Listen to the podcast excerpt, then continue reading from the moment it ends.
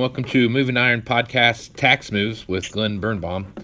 Glen uh, had a question come up yesterday when we were talking about new planter EOPs and how we were going to look at um, kind of trading those things. And, and, the question came up was, what if a customer decides to use, uh, take his existing planter he has, and use it with uh, precision components added to it?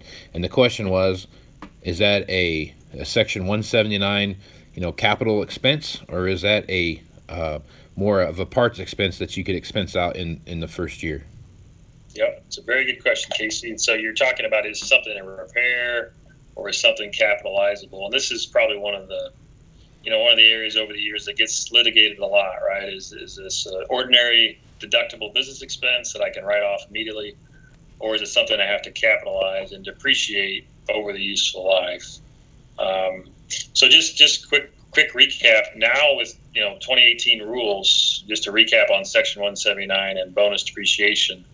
So Section 179 expense has been increased from 500,000 to a million. So bottom line is I can write off, you know, a lot more stuff. Even if I have to capitalize something, we'll get to your question, but even if I'm forced to capitalize something, I may be able to still write it off, right? Through through section 179 expense. So that's a million dollars now. It was 510,000 technically in 2017. Um, so that's one thing. Then we have bonus depreciation. And even better, it's now 100% bonus depreciation, which means I can write off 100% of the asset.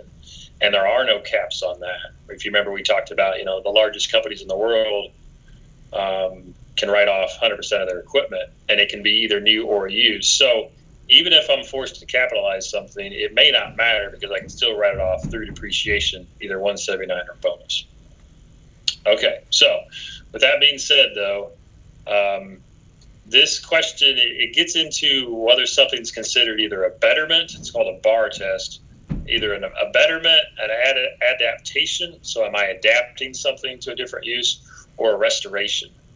Um, so just quickly on that a betterment is you know increasing productivity capacity enlarging a building or something that's a betterment. So if i have that i've, I've likely got to capitalize it an adaptation would be you know something for in you know at your dealership there, Casey. You know if, if I if you convert the warehouse or the shop to like a part to the showroom, right? You're kind of adapting that to a different use, so that you probably got to capitalize that. And then the restoration one, there's a couple rules on that one, but one of them is well, if if something is just in such a state of disrepair, right? You know the tractor's totally it's been you know sitting outside for you know ten years, and I restore it then I've got to capitalize that. There's another rule that talks about how critical the function is to the overall equipment. So again, it's either is it a betterment, an ab- adaptation, or a restoration. So the question is on your question on the planter judgment involved, but I would say it's probably a betterment, you know, because it's it's increasing the capacity of that planter, right? If you're going to make it maybe high speed. Mm-hmm. You know, uh, you could you could have differences of opinion on this, but likely you would have to treat that as a capital item. Um, what do you think on that? I mean, it's I think it's a betterment, but no, I mean I think the betterment's right. What was the definition for the adaptation part? Um, you know, converting something from one use to another. Um, you know, adapting to a different use. Again, taking a warehouse and making it part of your showroom at the right. dealership. You know, something like that. So yeah, it's definitely a betterment then. Yeah. So yeah. So anyway, now there's a couple. There's a there's a couple little safe harbors that are out there. Just kind of you know these are guidelines that hey, if I fall into these rules, that I'm I'm pretty comfortable that the IRS is going to challenge me on this. So one of them I mentioned this to you earlier is before the show here was well for a tractor if if I'm going to do some sort of routine maintenance or at least I think it's routine maintenance. Maybe the IRS doesn't. Well, how do we prove that? Well, if I'm expected to do it more than once in 10 years on a tractor, so basically twice, if I'm expecting to do this procedure, this this maintenance twice in 10 years, I, I feel very comfortable. The IRS says, okay, that's that's very clearly maintenance. So just keep that kind of threshold in mind too. Um, again, if it's if it's something I expect to do twice in 10 years, pretty comfortable that's going to be something I can expense directly. I do not have to capitalize that. So what happens if you have an engine or a transmission go down in that time frame? Yeah, you shouldn't expect the to do that. Is, the engine is a tricky one. This is probably one of the bigger, you know, judgment calls, facts and circumstances. Um, the challenge is on on, a, on the definition of a restoration, and these are the IRS's regulations. So it's their interpretation of the code. So they provide very good guidance, but they view that. I think they might say that's a that's such a critical component of the tractor that you would have to capitalize that, right? Because it's just so critical to the overall tractor. Now, even if you did if you did have to capitalize it, and we're not always so sure that's the case, but if you did have to capitalize it, you would be able to write off any remaining basis that you had in the engine.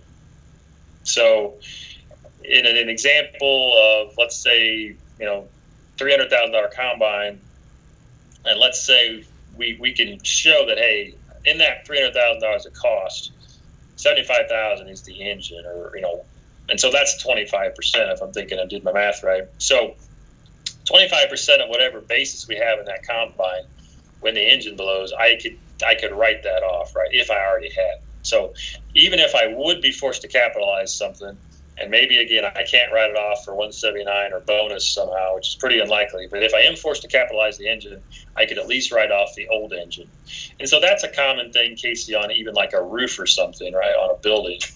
You know, maybe I've got to capitalize the roof, again, maybe not. But if I do have to capitalize it, I can clearly write off any portion of the roof that's remaining if I can specially allocate that. And as you remember, you cannot section 179 like a machine shed. So, you know, if you build a machine shed, you would have basis in your in your roof still there if something happened. Now, um, on a machine shed though, you can bonus depreciate a roof. So, um, anyway, just the engine is tough. I think you know if it, my position would be if it's not actually bettering or extending the useful life of the tractor, I would have a hard time saying you, you, would capitalize it. But it is a very critical part of the of the combine and the tractor. So, you know, somebody somebody might disagree with you. Right. so, the precision parts you'd have to capitalize those, right? Yep. Based because it's a betterment, right? Right. And then Correct. the engine you'd have to capitalize that too. So if I what you're saying, then I could write off through through the seasonal repairs I do to my combine, for example. Like yeah. if I'm going to do yep feeder house chains and chopper knives and, and change yeah, the engine oil, that kind of stuff? Yeah, yeah. I mean, sir, you know, stuff. The the overall rule, I didn't mention this. You know, if it's not expected to last a year, or if it's only going to last a year, then clearly you can deduct it. Mm-hmm. Now, if again you got that two out of the ten years, so that's where hey, if I'm doing something twice in ten years, pretty good argument that I can deduct it. Um, and again, my position case would be on the engine is I'm not so sure you'd have to capitalize it. Mm-hmm. But I think the IRS position might be a little different. But again, if I could show that the facts are this is not actually extending the useful life of the tractor, it's not really a betterment. Um, I think there is a position where you'd want to, you know, talk it over. But I think there is a position that you could expense it as a repair.